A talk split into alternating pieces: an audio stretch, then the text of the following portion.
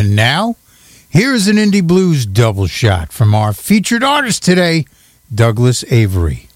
And stay tuned for that interview. It comes up right after these songs.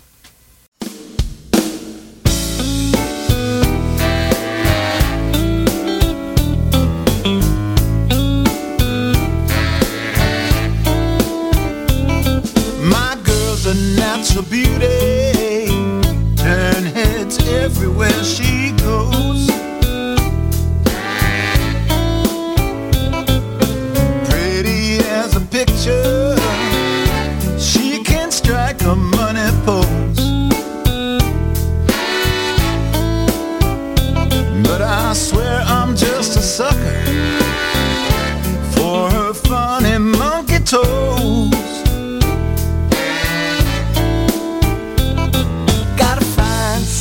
humor.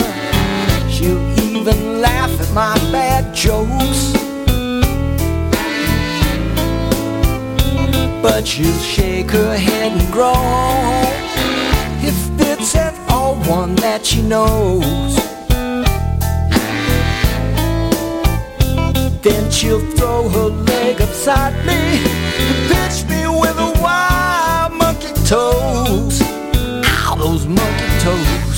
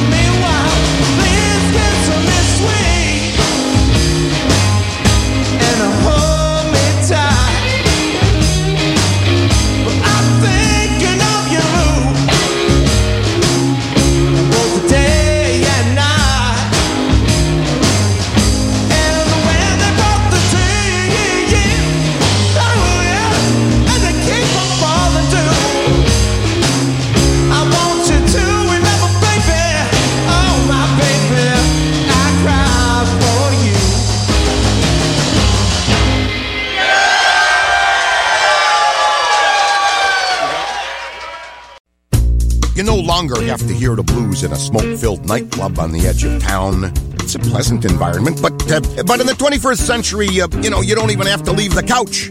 Just turn on the TV, in commercials, or as theme songs, you will see and hear the blues are everywhere.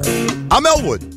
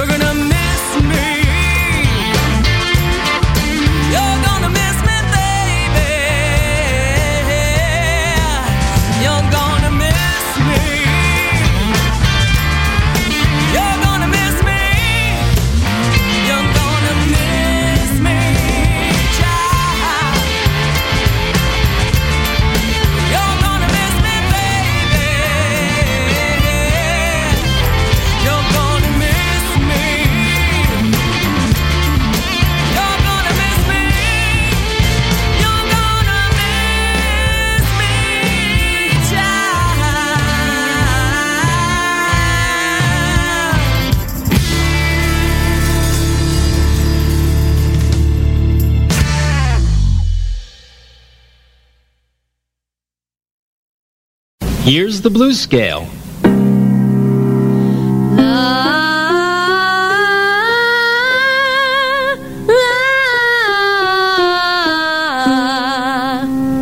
Now you sing it with me. Breathe. La.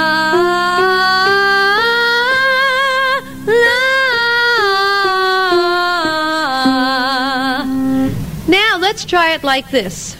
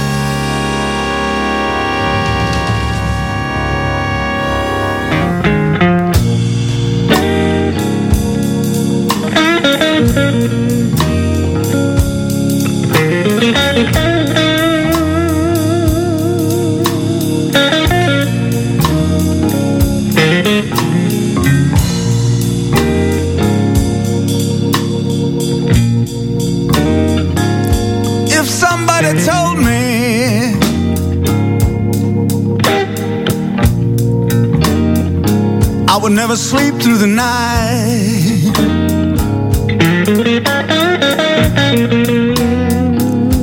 If somebody told me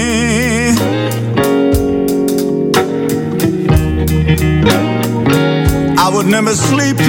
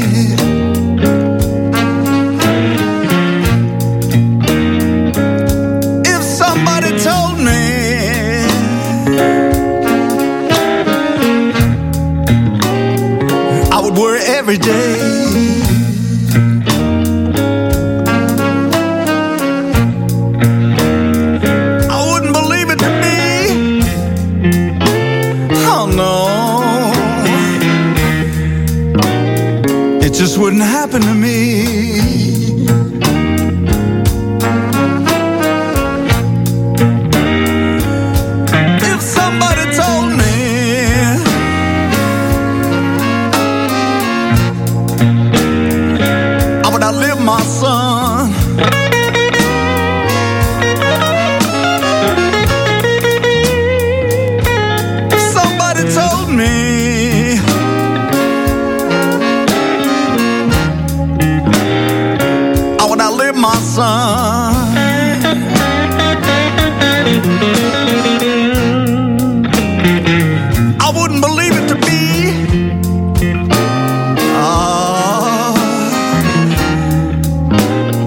just wouldn't happen to me.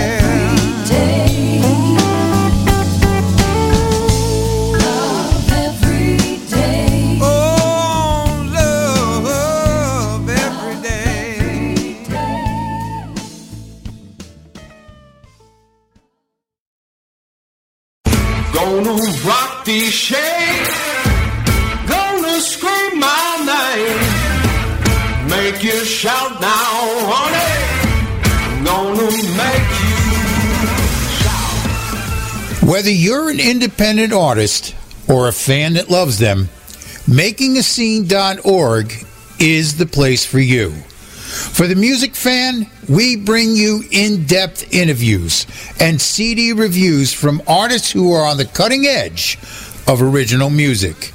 For the independent artist, we bring you articles on music business, recording techniques, gear reviews, and interviews with industry professionals that give you real world information to help you negotiate the new realities in the music industry and give you the tools you need to move your career to the next level. We bring you new content every day. MakingAScene.org is the number one resource for the independent artists and the fans that love them. Head on over and become part of the indie revolution.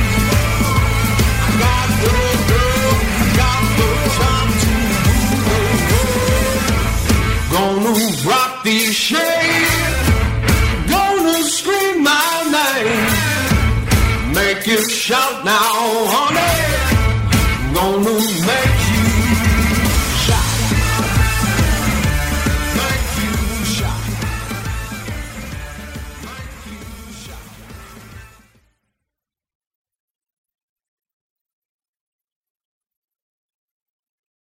And now, here is an indie blues double shot from our featured artist today, the Jorgensen's.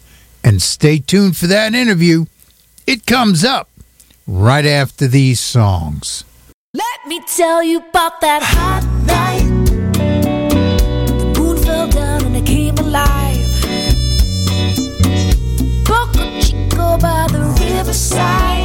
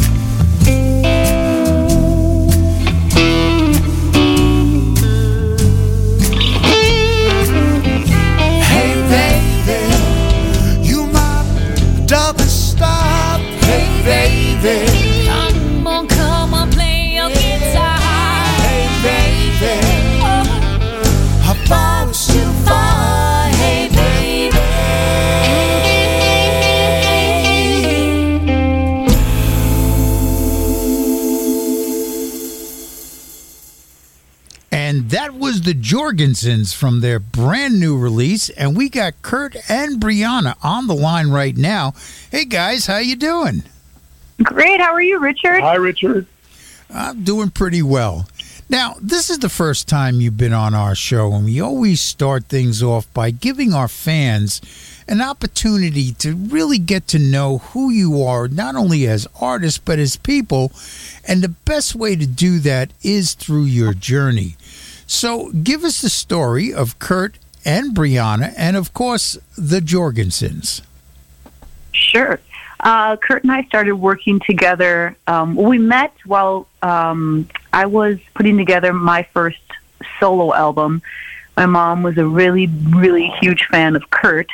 I shouldn't say was, she is. Um, and she said, You know, you got to come down and listen to this band. The lead singer is so good. So I came down and, and I, I really enjoyed it. I started coming out, and Kurt and I got to talking. He was just, wondering what I was doing with my music, if anything. And at the time, I I was playing with other bands, but not really doing my own music, and that was my goal. And so we started working together um, in the studio and, and putting the songs together, and and I ended up releasing that album. But shortly after, it just lended itself to us joining forces, and uh, and it and we just moved from there, and it it just happened really fast, and it was a natural progression that just seemed right, and and that's how we initially met and started working together. Um, do you want to weigh on in on that? Yeah, I mean, I have been going um, with my thing probably since like the late '80s in the Minneapolis, the Twin Cities, whatever, and um, just kind of trying to create a sound and I had some success with that, uh, the Kurt Jorgensen band over the years, and it was very fun. But the band had kind of lived its life and went through some changes. And so when Brianna and I started working together, um, it felt like it was a good time for me to make a change and and let the Kurt Jorgensen band be in the past, and then do this new thing with Brianna. We really didn't know what the name was going to be, and we were, you know, kind of just starting to get romantically involved at the same time. Funny how that works out. Yeah. Um, it's a common story. Um, but, and then we kind of, you know, we had to kind of discover what it was musically that we wanted to do and let it happen. And we, we kind of done a, uh, first recording that we just kind of sold the shows and really wasn't released. And it wasn't quite there yet and then something kind of happened where I think I just let my part of it be what it always has been, which is a little more kind of blues. Um, I don't want to use the word southern rock influence, but kind of like that.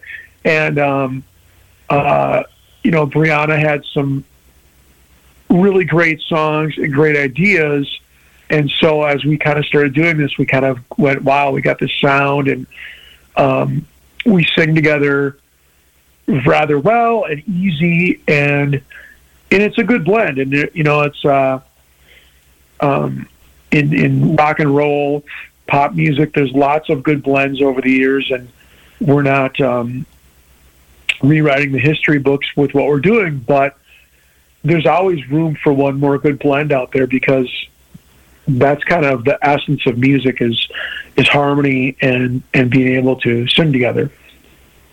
Okay. In my mind.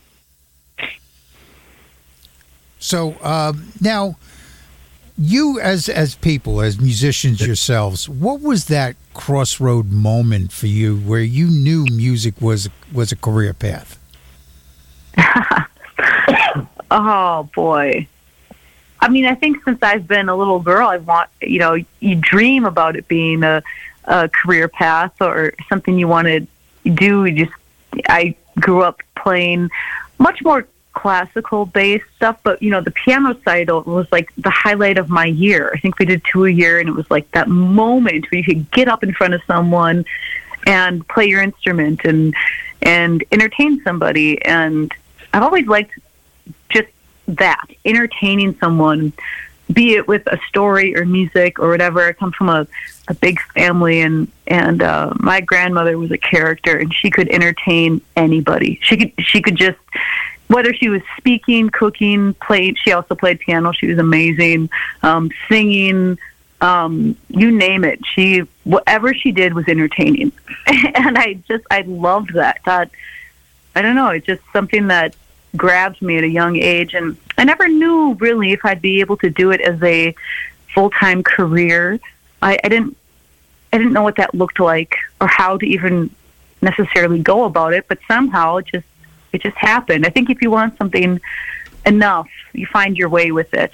And um yeah, I I, I love that that we play music full full time. It's a it, that that part is a dream come true. Okay. For me, I um, my great grandmother died, who was this um, tiny little woman who didn't speak very good English, and I don't even know if she could write English. And for whatever reason, she had uh, two Beatles albums, and that's what was left to me. And I got the records, and my mom got me my own little uh, phonograph. Um, and uh, I started listening to the Beatles when I was about five, and I just that was it. I mean, I still have that that um, Hard Day's Night record, and um, that was it. I wanted to be the Beatles, and I had seen them on TV and whatever. Of course, they were long broken up by then, and um, I just fell in love with the idea of guitars and guys in the band, and it's it's really the only thing that I ever wanted to do. I've never even really had a second choice. Okay. Well, that's fair enough. Now, um, let's talk about the new release. If you were to run across someone in the street and you had to give them that elevator pitch about what this is, what this you know this release is about, what would you tell them? Ooh. Well, I mean, we do that all the time, actually, because someone will, will ask, well, what do you guys, what's the music? What kind of music is it? You know, and everybody wants um, some kind of genre or brand that they can that they can put on you so they understand it. I'm okay with that. I know a lot of musicians and artists get really irritated with it, but um, you know, people have to understand what it is you're doing. So I just say, you know, it's like uh, bluesy rock. Uh, have you ever heard Eric Clapton? okay. You know, I mean, because I think when you're talking about music with people, I think oftentimes musicians go way over people's heads, and I think you have to take it to a really, really um, easy to digest description of what it is that you do. Um, and I, you know, I think all kinds of things. We're, uh, I like to think in a way we're like the band or something like that, where we've taken a bunch of different kind of um, forms of American music and just kind of married them all together. And you know, people do it all the time. It's wonderful, and the results are great. And we're another band doing that. Yeah, I think like one word that always comes to mind for me is melting pot. You know, we're like this melting pot of of everything that you might like about music. And it's um it's hard to describe yourself. It just is. Sometimes you're just too I don't know if you're too close to it or it's weird that when someone asks you that question, you I stumble on my words. Ah, we are uh, I don't know. but it's like um you you are trying to to grab them and and that actually you know, I don't know if I'm ruining a question by going there, but it's why we called the album Americana Soul. I was just going to say that. I mean, that is yeah, the exact reason. Is that tells you what it is. that's what it is. We, you know, so many people ask what the genre is, and so you you list off all these different genres, and, and you're hoping it's something that they gravitate to or, or want to listen to. But it, in in all reality, it just boils down to this Americana soul thing, and so we ran with it, and that's that's what we've been running with. And And in all truthfulness, I got to give the guy credit who who I feel coined the phrase was a a writer in Minneapolis in the uh, oh I'm sure he went back to the 70s, but Tom Surowicz um, called my music Americana Soul maybe 20 years ago, and I thought, oh, I guess that's what I do. Well, it is kind of what I do. So when it came around for this album title, we both just thought, yeah, Americana Soul. That's great. All right. Well, that's fair enough. Now, let's talk about you guys as songwriters. Um, because let's face it, you know, any good release starts out with songs. Uh, When you sit down to begin that process, what what is it that allows you to tap into your muses? Hmm. Do you want to go first? Well, I can be inspired by anything, and I don't really go around looking for it or, um, you know, light candles in the bathtub at night and sit and wait for this amazing moment. I think life is just so full of amazing moments and sort of dull moments too that can be great songs. So I think you just have to pay attention and look look for the the stories or things to inspire you to write a song. Um, for me, I don't labor long over writing songs. Sometimes I do, but for the most part, I don't. I I kind of have it in my head, and I'm sort of writing it and imagining the way it's going to sound um, with the band and you know my guitar and whatever, so that by the time I even pick up a guitar and try to sing the idea, it's sort of already there. and I, I'm I'm very different. Kurt and I write in very different ways, which makes it very fun, especially when we sit down to write together. But for me, I first of all, inspiration. I, I also agree with Kurt. Is you know I used to to journal a lot or, or write down almost any lyrics that would come to my mind, and pretty soon I just had a what I felt like a bunch of pages filled with just nothing. so I I kind of made this rule for myself that if I came up with a lyric or an idea, if I could remember it a few days later and, and I still thought it was great or something that I could expand on, then then I would write it down and, and expand on it. Um, and that has served me well. It's made me made me has made me think a lot deeper. It's made me throw away a lot of ideas, which is I'm I used to get so upset about, but I now I'm really comfortable with just tossing one aside. Oh no, it wasn't. It's not the right time, or I don't feel enough towards it, or whatever. But I love reading, and specifically for this album, I'm just a huge Tom Robbins fan. I'm just a geek over him. I I love him. I've read all his books multiple times, and and um, um, his characters are for me really fun characters to write songs about. So I, two of his characters, each from separate books, um, lend itself to to two different songs for this on this album. Um, one was for Miles, one was for um, Out of My Mind, and it, it's really fun. I personally like writing about things that are not that have nothing to do with my life. I think that's really fun. Um, and sure, once in a while you come up with one that hits home for yourself, and it's a it's it's sentimental. You're close to it, but I, at this stage in my life, I'm getting a lot more joy out of writing about other people or you know fictional people. Okay. Now, you know, one of the things that always intrigues me is that there is a um, mental separation between melody and lyric. Lyric is one side of the brain where it's very structured. You have the story, continuity, rhyme, meter, but melody's a little different. Um, it's more esoteric. You can, you know, create one with just a rhythmic background and allow it to free form out. And then other songwriters reach for the lyric and and the cadence of the words kind of dictate where the melody should go. What is kind of your go-to when you start looking for your melodic ideas? It's that's an interesting question. Um, you know, I, I think right away about the Beatles and Paul McCartney and how uh, yesterday was scrambled eggs, and so he had that melody, and um, Scrambled eggs. yeah, which it still sounds good. Yeah. yeah, it works. We love it either way. It doesn't matter. I matter. don't know if it would have been as big a hit, but okay. no, you know, but you know, there's could have been in money and advertisement for him.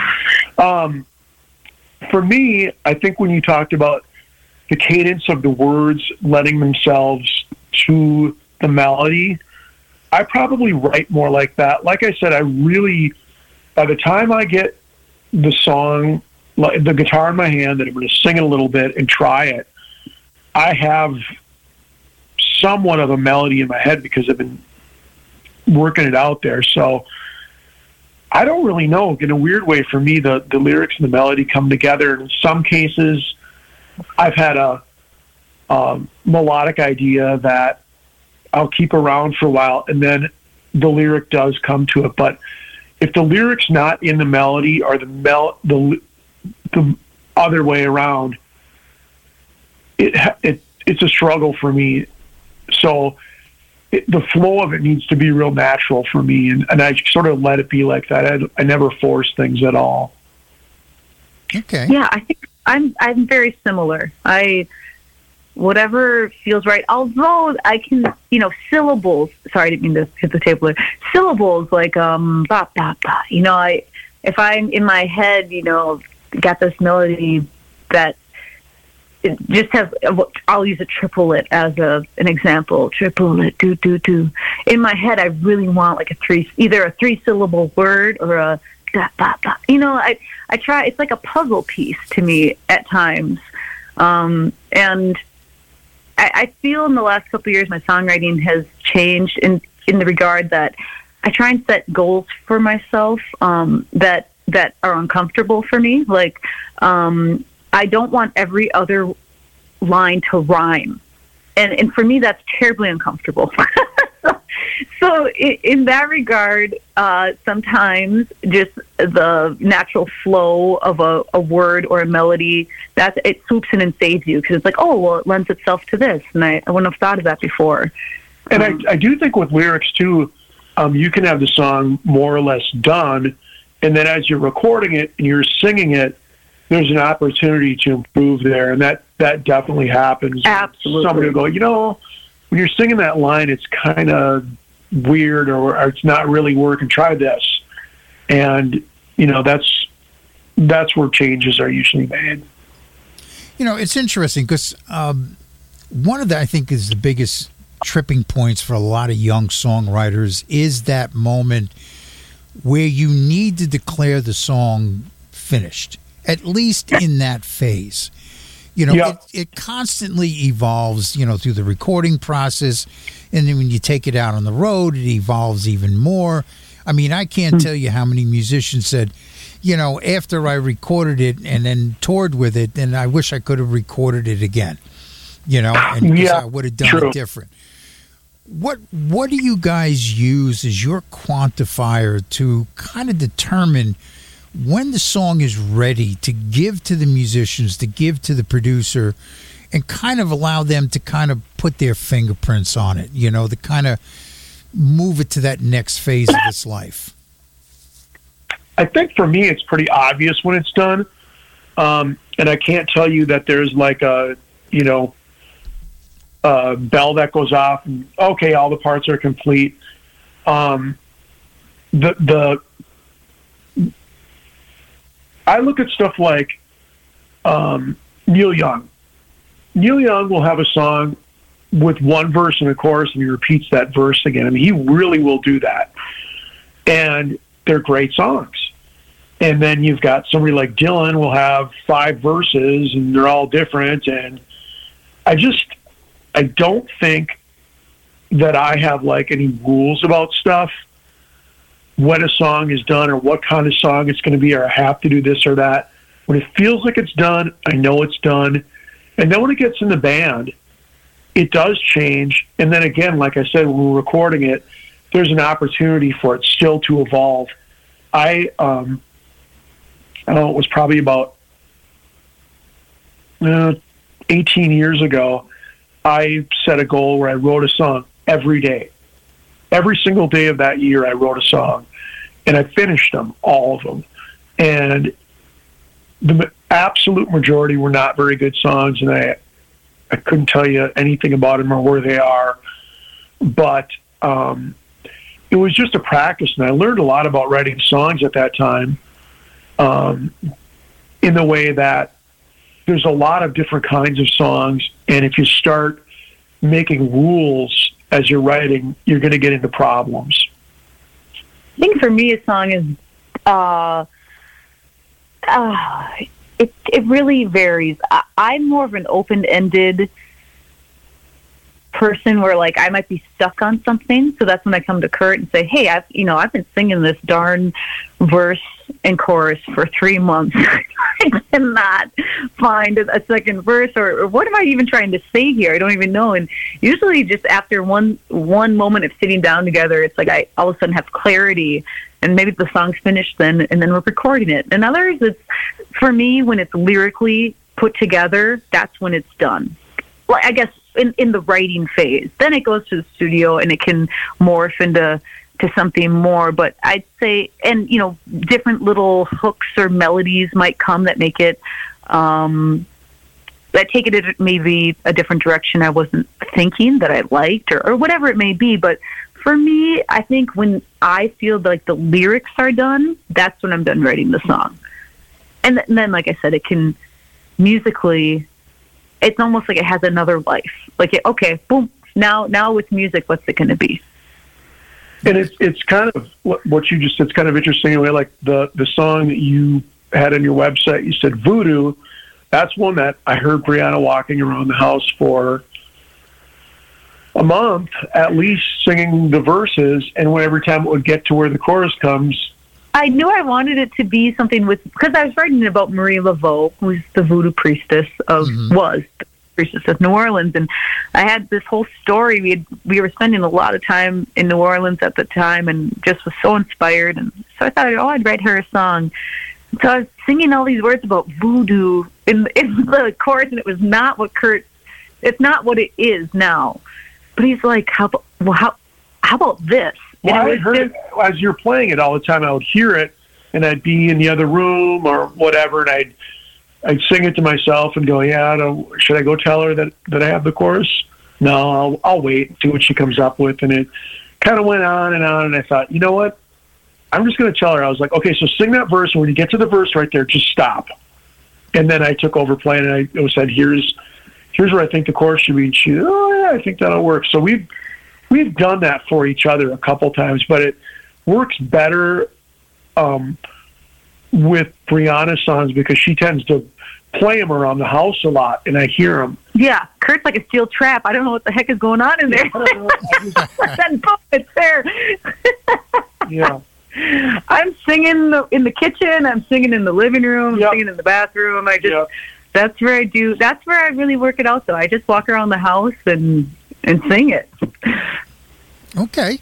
Now, let's talk about going into the studio. Uh, and I know this is your world, Kurt, you know, kind of being the engineer, producer of this. Um, but every every artist has their way of capturing the sound they're looking for. What is your process in the studio that helps you get the sound you're looking for? Um, wow, that is a tricky question.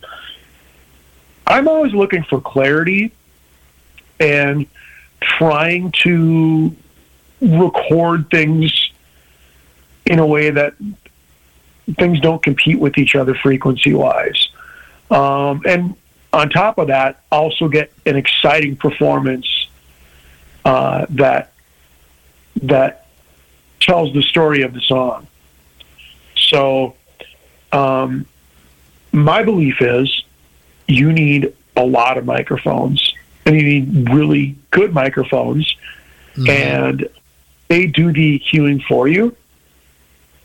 And that's hard to do when you have a home studio and you really don't have a lot of budget and you know the music industry doesn't really pay for these records like they used to anyway. So that's complicated to do but you know over time you build a mic collection and you talk to people and find out what it is that's going to work for you. And um, you know my advice to anybody with that's getting a home studio is go over your head on mics don't skimp Well, and I agree with you 100%. I'm I'm like the Tim Toolman Taylor of studios, home studios. I mean, you know, I'm I'm, you know, if there's if there's a hole in my patch bay, I got to fill it. You know what I mean? Uh, yeah of course Yeah, I mean, uh, you can't have empty patches in your patch bay. That's just wrong. You know. And My mic is really big. yeah, I know what you mean. I mean, I've got you know, I've got eight channels of API preamps, six channels of Neve 1073s. I've got uh, Focusrites, um, UA 710s. I mean, I got a boatload of, of preamps and, uh, and need a John microphones. What. What's that? You need a John Hardy. Oh, really? Okay. Jeez, now you're going to put me on that that hunt. So Better look it up. Yeah, I'm going to look it up. And uh, you know, of course, I've got a, a, a U87, you know, uh, Yeah. Neumann uh, 103, 102s, uh, and I'm a big fan of of Warm Audio mics. I think their mics are just phenomenal for the money. I've heard good things. Yeah, I just got their their CX12, the AKG uh, C12 clone. Yeah. Wow. I did uh, a saxophone with it. It was just absolutely amazing. Really, really nice. So, yeah, Um, I'm real happy with them. We have the Telefunken C12. Oh, yeah, And- okay. There you go. That's a good like. And then we also have a um a Bach. That's a C12 clone. That's a oh, actually, it's it's the um yeah, it's a great sounding microphone uh, for Brianna's vocals. yeah, I well, like the 47 for mine yeah, the U47. for my voice. Yeah, Yeah, yeah. I have. but the- sometimes we use. I have an 87 too that we use once in a while if we want something that's a little brighter or edgier sounding. Mhm. And then um, we've got a um, 48 to or 49 that, that I use once in a while for vocals. nice. Now, what do you use as your DAW? I'm always curious. Um, we are using the uh, UA Uh, oh yeah, the um, uh, Universal Audio interface. right, right, uh, the Apollo. So you're using Luna Yep. as your DAW? Exactly. Okay. Yeah, I hear that. I hear good things about Luna. I hear it's it's a nice software. I'm using. Uh, I had moved from uh, Pro Tools uh, Cubase to over to Studio One for uh, PreSonus, and uh, I found that to be a really great workflow. So I, in all honesty, I recorded at a studio um, in a small town in Minnesota called Northfield. Miss the guy who owns the studio is my mentor, and he's literally got two of every vintage mic. I mean, he's got everything. Got two real plate reverbs, and Oh, jeez.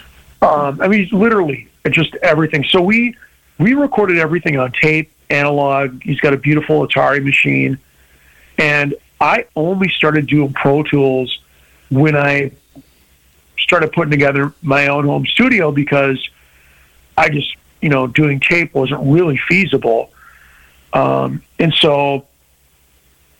To be honest, this last album that we did was It's our the first Pro Tools Pro album. Tools album. Everything else was So I just learned it. Otherwise, I've been doing analog recording. What I do like about Pro Tools is it kind of is set up um, for people that have done a lot of analog recording. in I field. I think if you're someone who just likes, who is good at knowing computer programs, Pro Tools might actually be a little difficult for you. Yeah, well, you know, I, I've not a big fan of Pro Tools. Um, basically, anyone who's on Pro Tools is because they're pretty much too lazy to learn anything else. Um, you know, they're stuck in that that learning curve. You know what I mean? So- Yeah, I do know what you. I resisted for a long time. It's one thing that's really nice about being on Pro Tools is that so many other people are. When you share stuff, it just it works a little easier. It's more compatible, and you know, Well, yeah, Uh, they, they actually do that by design. They kind of make things difficult if you're not on their platform. absolutely. Yeah, absolutely. and that's one of the things that that really annoyed me about them is that because of that you know why do i want to invest in a platform that's locking me in you know I I completely understand. now let's talk a little bit about the industry as a whole um, i mean you know we all know that streaming is the way consumers um, consume music today. The problem is, is that recorded music has lost its status as a product. It has lost its value um, because people don't buy music anymore. It's now a service. How has this shift in perception by the consumer affected you guys as artists? Hmm. Well, it's it's been bad. I mean, in all honesty, you know, I I had a nice, what I would call like a cottage industry. I could put out an album, and I would always know that I could sell enough copies to one pay for the recording in the studio time, and then pay for the next album. And I kind of had that going, and you could count on selling CDs at shows. And just as a side note, CDs are the best format that we've ever had. I mean, it's the best sounding. Uh, nothing really comes close, I don't think. Um, as fun as vinyl is, it's just, you know, it, it and I have probably 300 albums and I always have, but it just doesn't sound as good as CD. So it's really hurt us. And um, obviously it's hurt, hurt the labels. Um, they don't have a product. And uh, streaming music is now free. And I'm not really sure how we turn the corner on that. It used to be that concerts, you would go out and tour to promote your album, and then you made your money on your your sales. Right. And now, you know, now the money is in touring, but there really has never been a lot of money in touring because it's so expensive. I mean, to feed a band and a crew and house everybody for a week is a lot of money. Well, it's even getting worse now because since the pandemic, routing a tour today has become a little more difficult because a lot of those routing gigs that we all depended on for that Monday, Tuesday night, you know, that covered the Gone. hotels and the food, they're gone. Mm-hmm. They're not Yeah, there gone. anymore. You really, you really almost have to do like flyouts and just do one or two dates and then come home. Yeah, do I would one-offs. love. Yeah. You got to do like a Thursday, Friday, Saturday, come home. Thursday, Friday, Saturday, come home. Which we're eager to to do and, and be a part of that. But it is it looks very different now. You're right. Yeah, I mean, we used to go out years ago, and we had a school bus. We made it into a tour bus, and it was cheap and easy. You could go play college gigs and do all kinds of things, and you know, go play some little bar gigs in between to, like you said, pay for your hotel rooms or whatever. And it's gone. Uh, and I do think that um, there's a hunger for music out there. One thing I learned on, on this release is that all these small FM stations are popping up. Uh, people with their own streaming stations are all over the place, and they have listeners. They have audiences, and and people support them, and people are listening, and that and I think not only encouraging, but it's exciting. It is, it, and it. I'm sure that Clear Channel is not shaking in their boots about it. No, but um, but the people who are listening to those shows Are the true music lovers? Well, they're your consumers. They're the people who are going to buy your product. I mean, uh, I think the people who just listen to a an average FM radio station, they're not going to get locked in because your music is sort of background music. Where if someone's actually tuning in to hear a show, you know, that's a blues show or an Americana show, they're connoisseurs. They're interested and they're digging deeper. And there's a lot of people doing it. And uh, I wish it was everybody. I wish it was like, you know, I mean, when I was a kid, you know, your dream was to have a great big stereo and your friends would come over and, hey, we're going to go over to so and so's after school. His, his dad's got an awesome stereo. We're going to listen to, you know, Led Zeppelin on it or whatever it was. And uh, those days are gone. Oh, people yeah. aren't listening. The fact that people don't have stereos anymore is, is a serious concern. Well, you know, I, as a studio guy, you know, and you, you, you can relate to this. I mean, you know, we invest thousands of dollars in eking out every nuance of sound Yeah. that we Yeah. can out of these recordings. I mean, you know, we get speakers that, you know, cost as much as a car sometimes. Yeah, uh, Right. and it makes total sense. Same with microphones. Yeah. Yeah, and microphone. I mean, you know, the C12 alone, that's what, 25 grand, said, you know, in, Yeah. Yeah. alone, Like, you know, and, and then all of that gets bumped down to an MP3 or a stream and, and thrown through some earbuds. You know, nobody Or- moves air anymore. or there's a, mo- a mono sound bar or whatever they, you know, Yeah. little thing that they have, and it really it sounds like it's, you know, under a blanket or something. So it's it's hard and streaming. You know, it it doesn't sound very good. I mean, it just does not. And uh, oftentimes we'll we'll be streaming something in the car, and I'm like, we got to turn this off. The vocals are missing. You know. I won't say what streaming service, but we stopped using one and got a different one because it was higher quality. Yeah. And the other one, uh, I just couldn't listen to the mixes. This, it was like music through a uh, uh, Strainer. a fence or a strainer. It's just like so many frequencies missing. Um, I think this was evident. You know, we all have a memory of of music that we know well, and then when you hear that music streaming, you go, "Oh gosh, it sounds just terrible." Mm. Yeah, I can definitely relate to that. Now, you know, uh, when you when you talk about streaming, that revenue that we get from streaming is not sustainable as a business No. model. I mean, we ch- we need to change this dynamic. We can't continue to uh, uh, expect independent artists to create content, go into studios, hire musicians, create this content. And let's face it, we the independent artist community is what makes up a bulk of what these streaming services provide, and not give them at least the opportunity to break even. And that's what's happening today. What do you think needs to happen within the industry to kind of change that dynamic and bring more revenue to the artists that are, you know, that are putting their content up? Well, I think for starters, they're probably going to have to raise the price on how much it costs to have one of these streaming services. I mean, how can how can an artists like us say, "Hey, buy our CD or buy our album for fifteen dollars," when that fifteen dollars for a month you can stream every song you can think of? How can we possibly compete with that? And that fifteen dollars a month probably is not enough to filter down and, and have artists like us make any money. And we've all heard the horror stories of huge hits where the artist made, you know, fifteen hundred dollars or something for the whole year.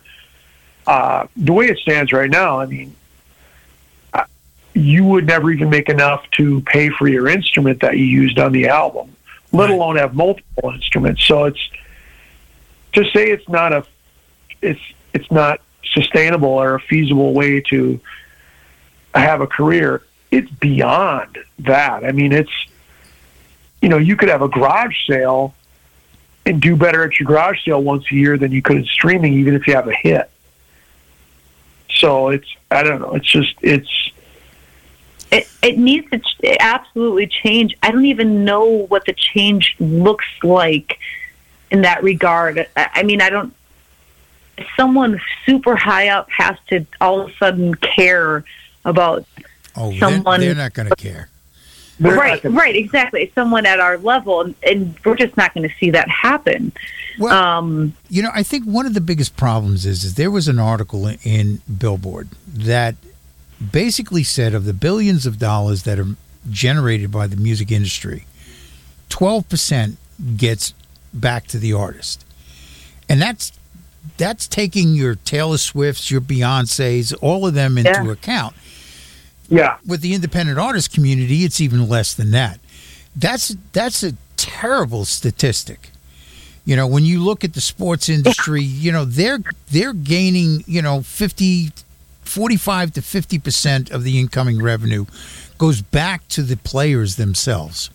You know, in the sports industry. This is not a sustainable business model that we can live with. No. Um, so we need to definitely make a change. And the problem with the music industry is there's way too many middlemen, middlemen in this Yep. industry. Yep.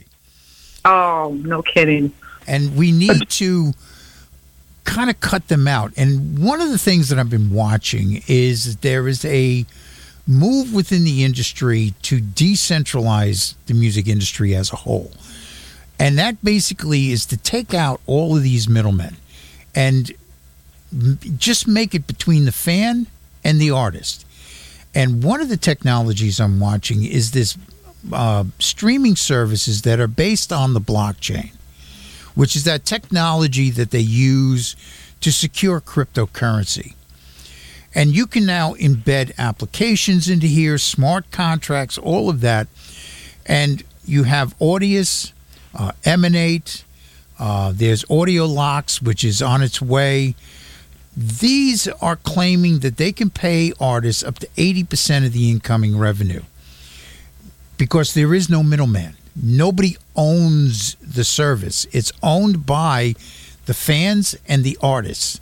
They're in control of the content, they're in control of the revenue, they're in control of the service. Um, what do you think of that as a potential future for the industry? I think it would change our lives. Yeah, I don't really know enough to, to really uh, If that make took sensible off, comment.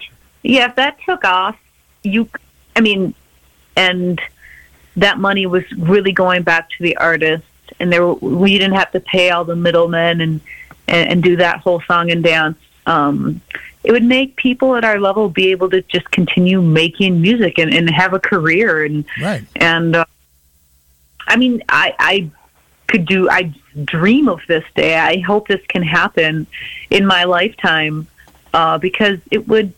It it um, artists deserve deserve this. I mean, yeah, the same way as sports, the sports people deserve to be paid what they're being paid for for their their talent and, and everything that goes into them. I, I think that's fabulous that that money goes back to those to the players and the athletes and, and everything like that. And I just it's kind of mind-boggling that people don't feel the same way about artists. I just, I don't. I'll never understand it. Um, I mean, one of the things you're going to have to convince the consumers that music has a value again. That's really going to be tricky to do. Younger people think music is free, and I think to convince people otherwise is going to be very difficult. Well, you know, I, I don't think the consumer is going to is, is going to be our target to change. we the consumer is going to follow the change. What we right. need to do is take control of our content mm-hmm. as as a group, as a whole. Not only independent artists, but the major artists as well. Is take control of our own content, and and allow us to monetize, and and to um, make it available to our fans in unique ways.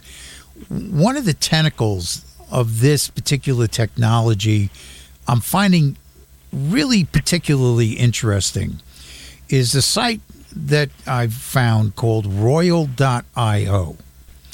Now, what they do, and, and, and there was an artist called Nas. I don't know if you're familiar with him. He's a rap artist.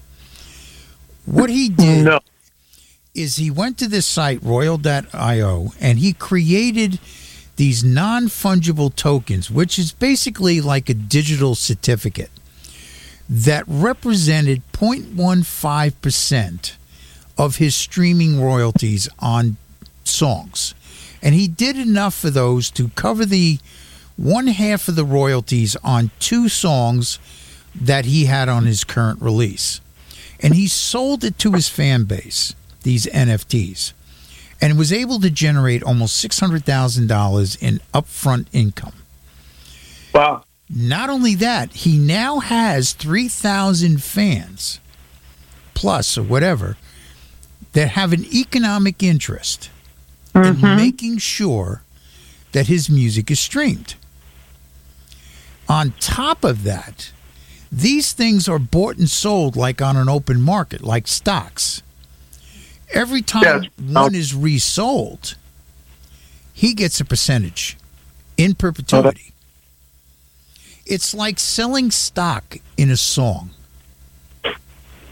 Where you giving I mean, your fans like the ability to create income streams. something like that makes sense. I mean, th- we'll have to figure out something like that because we don't have a we don't have a product that people can leave with. Right. But people will invest if they if they feel vested into the brand of that artist. Right. Now, if I had the opportunity to invest in a Taylor Swift song, I'd jump on it because I know What? there's there's a return, Yeah. you know? Or, you know, I feel connected to Taylor Swift because I'm investing in her, investing my money into her art. So I think that this is a viable future where the fan and the artist now connect and and they're the ones who are the record company. You know what I mean? Keep preaching. Let's I do think this. great. It's it's an interesting business model and, and it's it's out there. It's available now and people are starting to utilize it. It's just a matter of moving that into the mainstream, allowing this whole crypto world to be set as the background and putting up a front end that insulates the public from that. You know what I mean? The public sees crypto, they start getting nervous. If you insulate them from that back end and just give them dollars and cents and this is, you know, how it works, I think they would they easily could be gravitated to it. I think so too. Yeah. I I mean, eh, anything's worth trying. I do think that the labels are trying to figure something out because they have nothing to sell. Well, Uh, if, if you notice, a lot of these labels are investing in publishing of classic rock artists.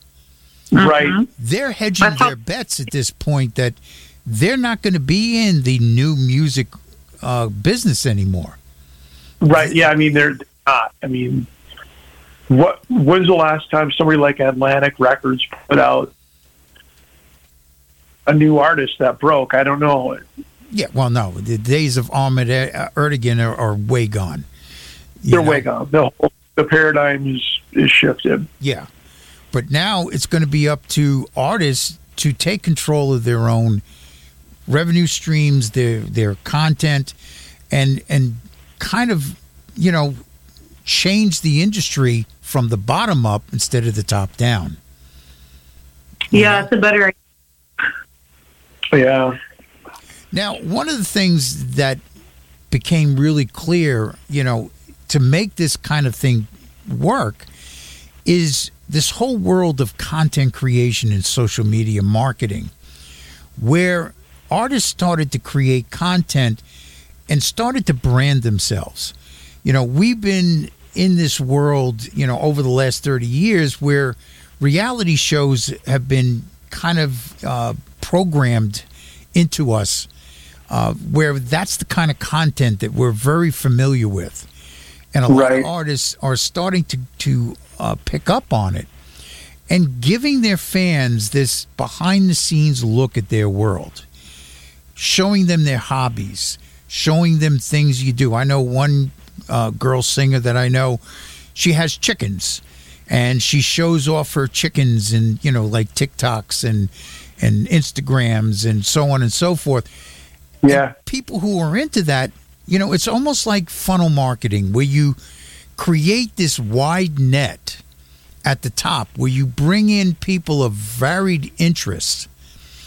You bring them into your funnel and you distill them down to those who are really become your fans that want to invest in your art. You know what I mean? Oh yeah. Absolutely. We just did a yesterday. Uh, we have a five year old, and uh, him and I were messing around with the guitar downstairs, and we did um, Iron Man, the riff. You know, Black Sabbath, Right. and I posted that on our our uh, Facebook. Facebook page, and it probably got more views and likes than just about anything that we've posted over the last year. Yeah, people really love when we share the family stuff and the behind the scenes stuff with the band, and that's fun. And I don't think Kurt or I are either of us are super um, social media gurus, but you're right in the sense it uh, it obviously helps. I mean, it, it's it's wonderful to have people that will come up to us at shows and you know, oh yeah, the, the show was so great. We're so happy you're here. We love what you did with William in the studio. It's like Yeah. they want to talk about the other stuff, Yeah. which is fine with us because if that's where the connection is, and that's what keeps them a you know wanting to support us, and they feel like they're a part of what we're doing. That's what we want with them. Anyway, that's what you want in your fans. You want them to be a part of it. So it seems for us natural to share what we have. I mean, we're a family. We're the Jorgensens. It, it seems natural to share what we have going on at our house, and and um, I mean the studio's at our house, so there's clips from there, and it is fun, and, and it's fun to interact with people. It really is. And and I think that you know the artists that I'm finding that are really gaining success have embraced that and taken it to that next level. And if you think about it, I mean, we all walk around with a video production studio in our pocket. You know, our, Pretty much. Yeah. No, it's true. you know, our phones shoot in 4K. There are apps that give us all kinds of you know uh, video effects that would have cost hundreds of thousands of dollars back in the day. And It's it's, true. all right there on our phone. And we have access to a worldwide broadcast network where it doesn't cost us a dime to create our own reality show. And and I think that the fans really want that authenticity. They want that connection to Agreed. the artist that they feel that they know them. You know what I mean? Yeah. Absolutely. Yeah. No, it's it's it's absolutely true. We um we have to go get our no. Okay. Okay. All right. Well, listen, I really appreciate you guys coming on the show. And it's been a real pleasure talking to you. And uh, we're going to give everyone out there an Indie Blues double shot from your new release. You guys are going to love this. You know what? Turn it up loud. Screw the neighbors. We're going to have some fun tonight. Love it. You got to shake it. Cause the dam's about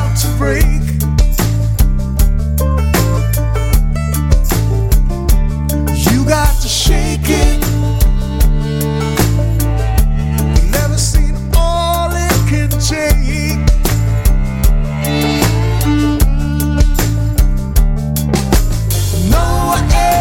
Ark, old oh.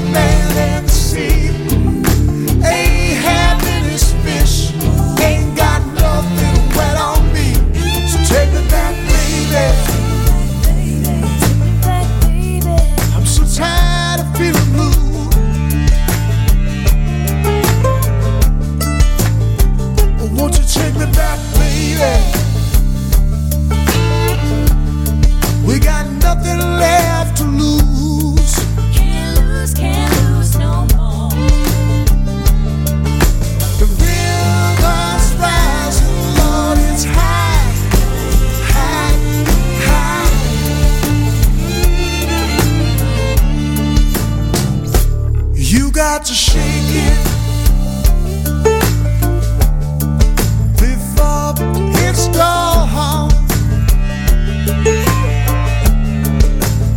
Oh, mama, you got to shake it.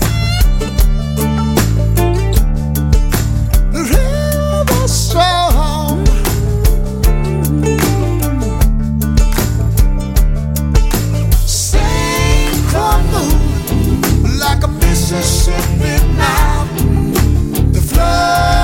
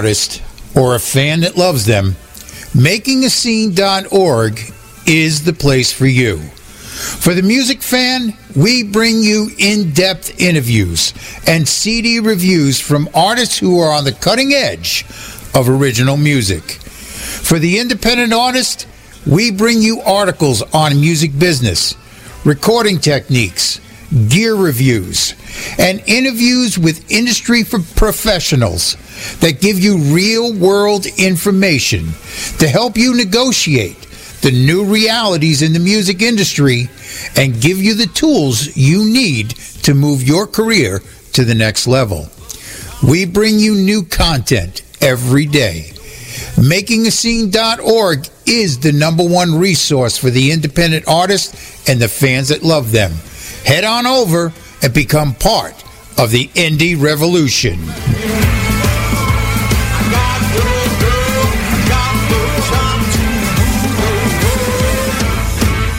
Gonna rock these shades. Gonna scream my name. Make you shout now, honey. Gonna make you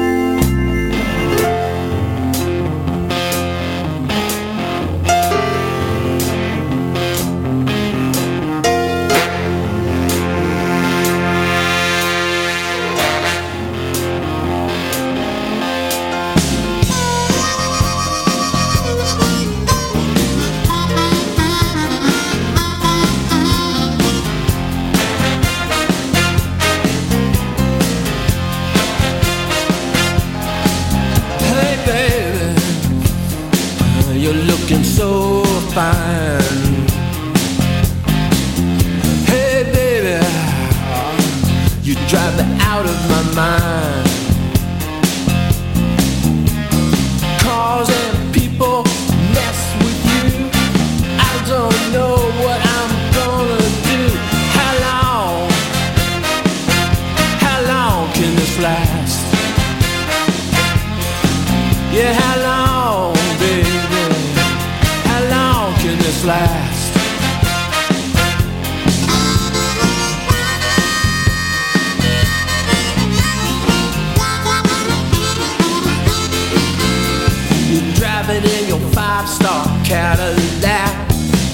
Me for dead, ain't coming back. Took my money and all of my clothes. You left me on the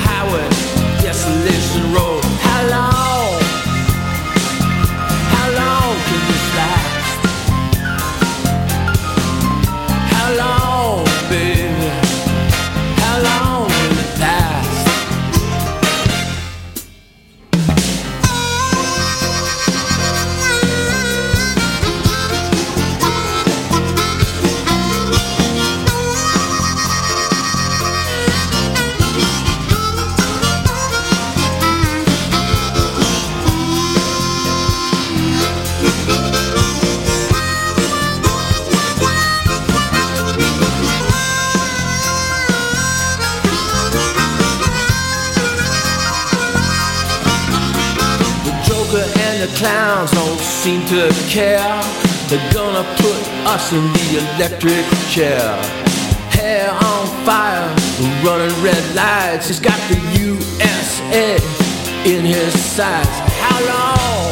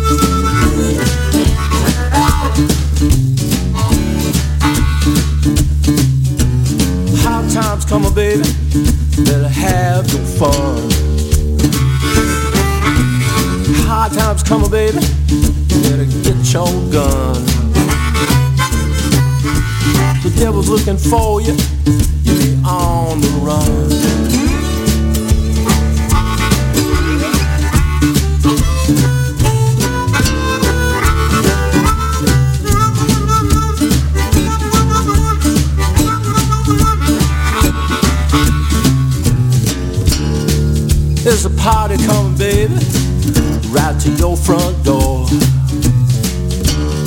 Yeah, there's a party coming, babe, right to your front door. You better get your jelly, jelly, jelly, jelly roll.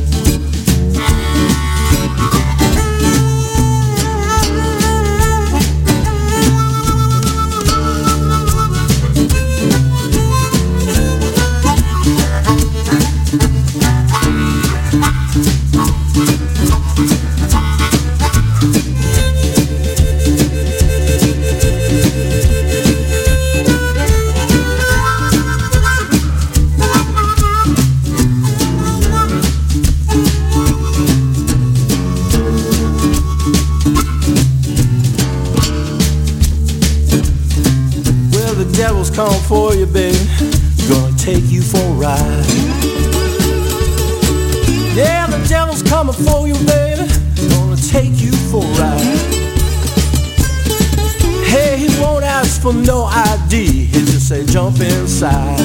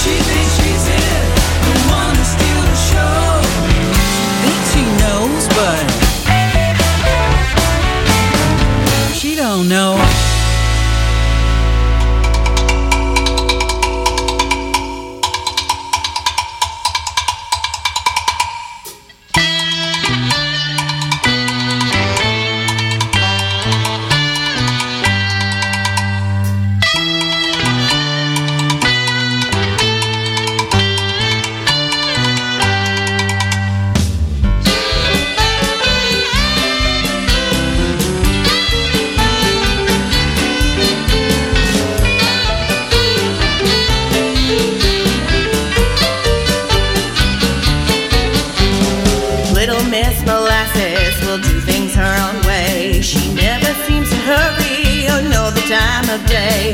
When you ask her why that is, she'll look at you and pause. Turn on her heels, walk away, and wait for the applause. The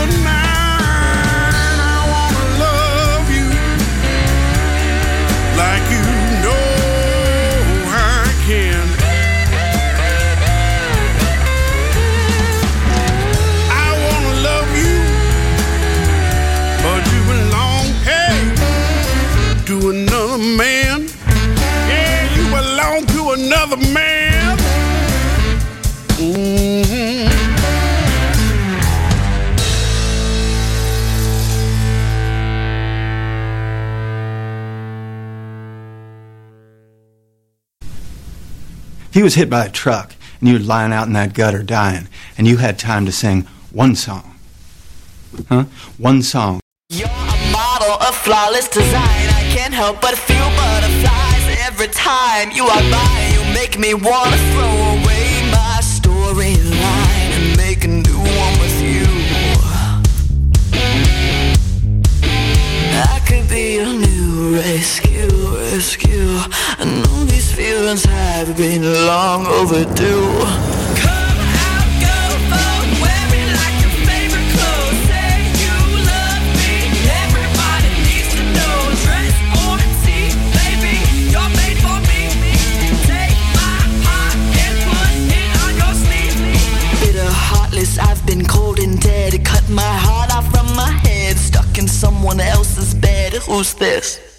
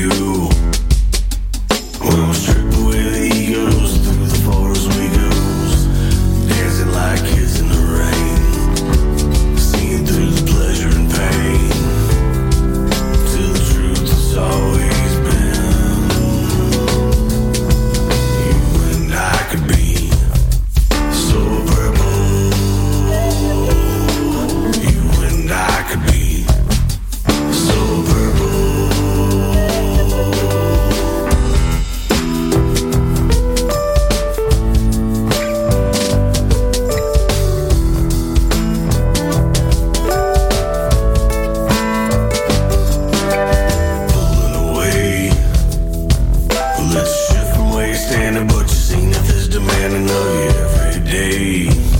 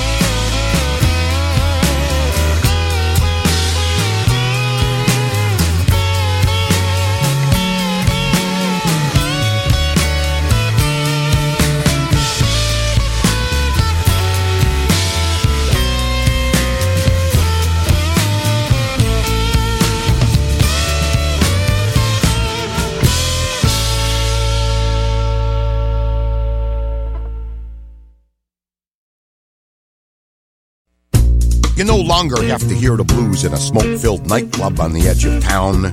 It's a pleasant environment, but, uh, but in the 21st century, uh, you know, you don't even have to leave the couch. Just turn on the TV, in commercials, or as theme songs, you will see and hear the blues are everywhere. I'm Elwood.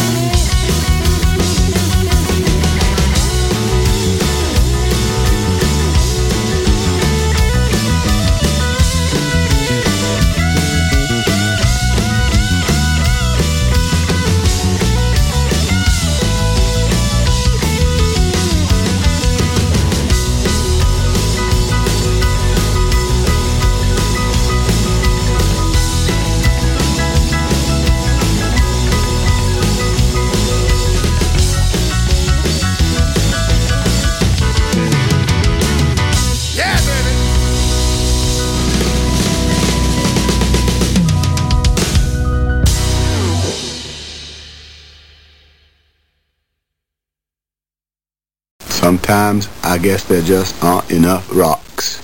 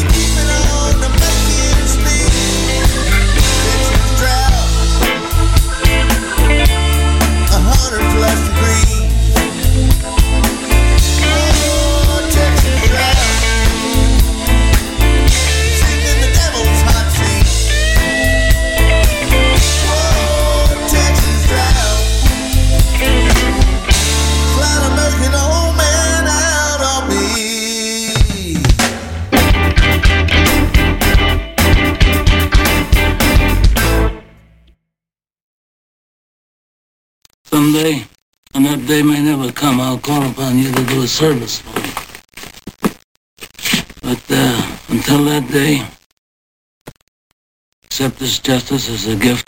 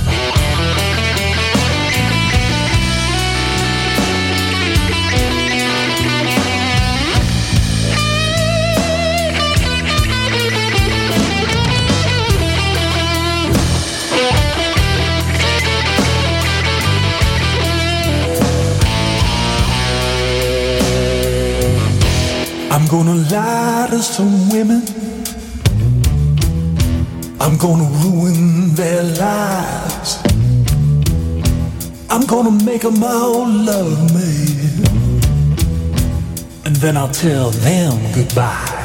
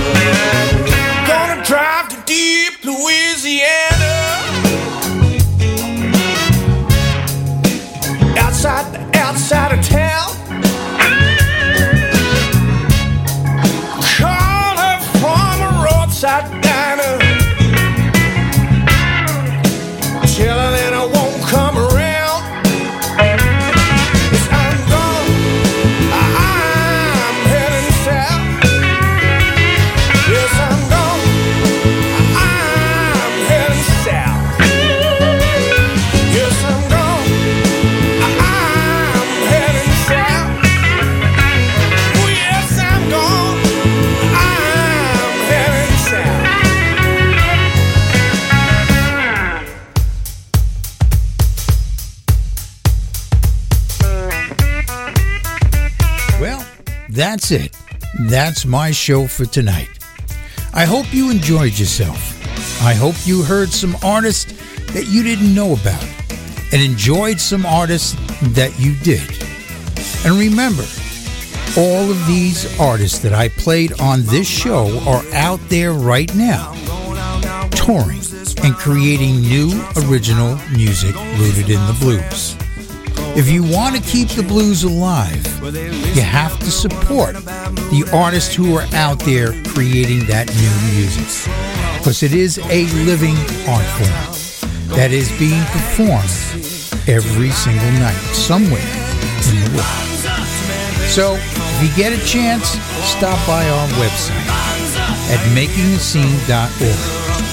You can find out about some great new artists and the ones that we played on the show tonight, add them to your playlist and you can discover them on our website. So, till next time, this is Lahamadu. Tech, I'm out of here. Baby, just gone away.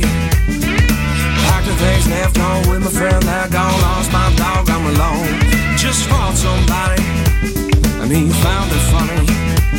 I got knocked in the head, man, by old friends. Now lying here, think I'm dead. Train so long,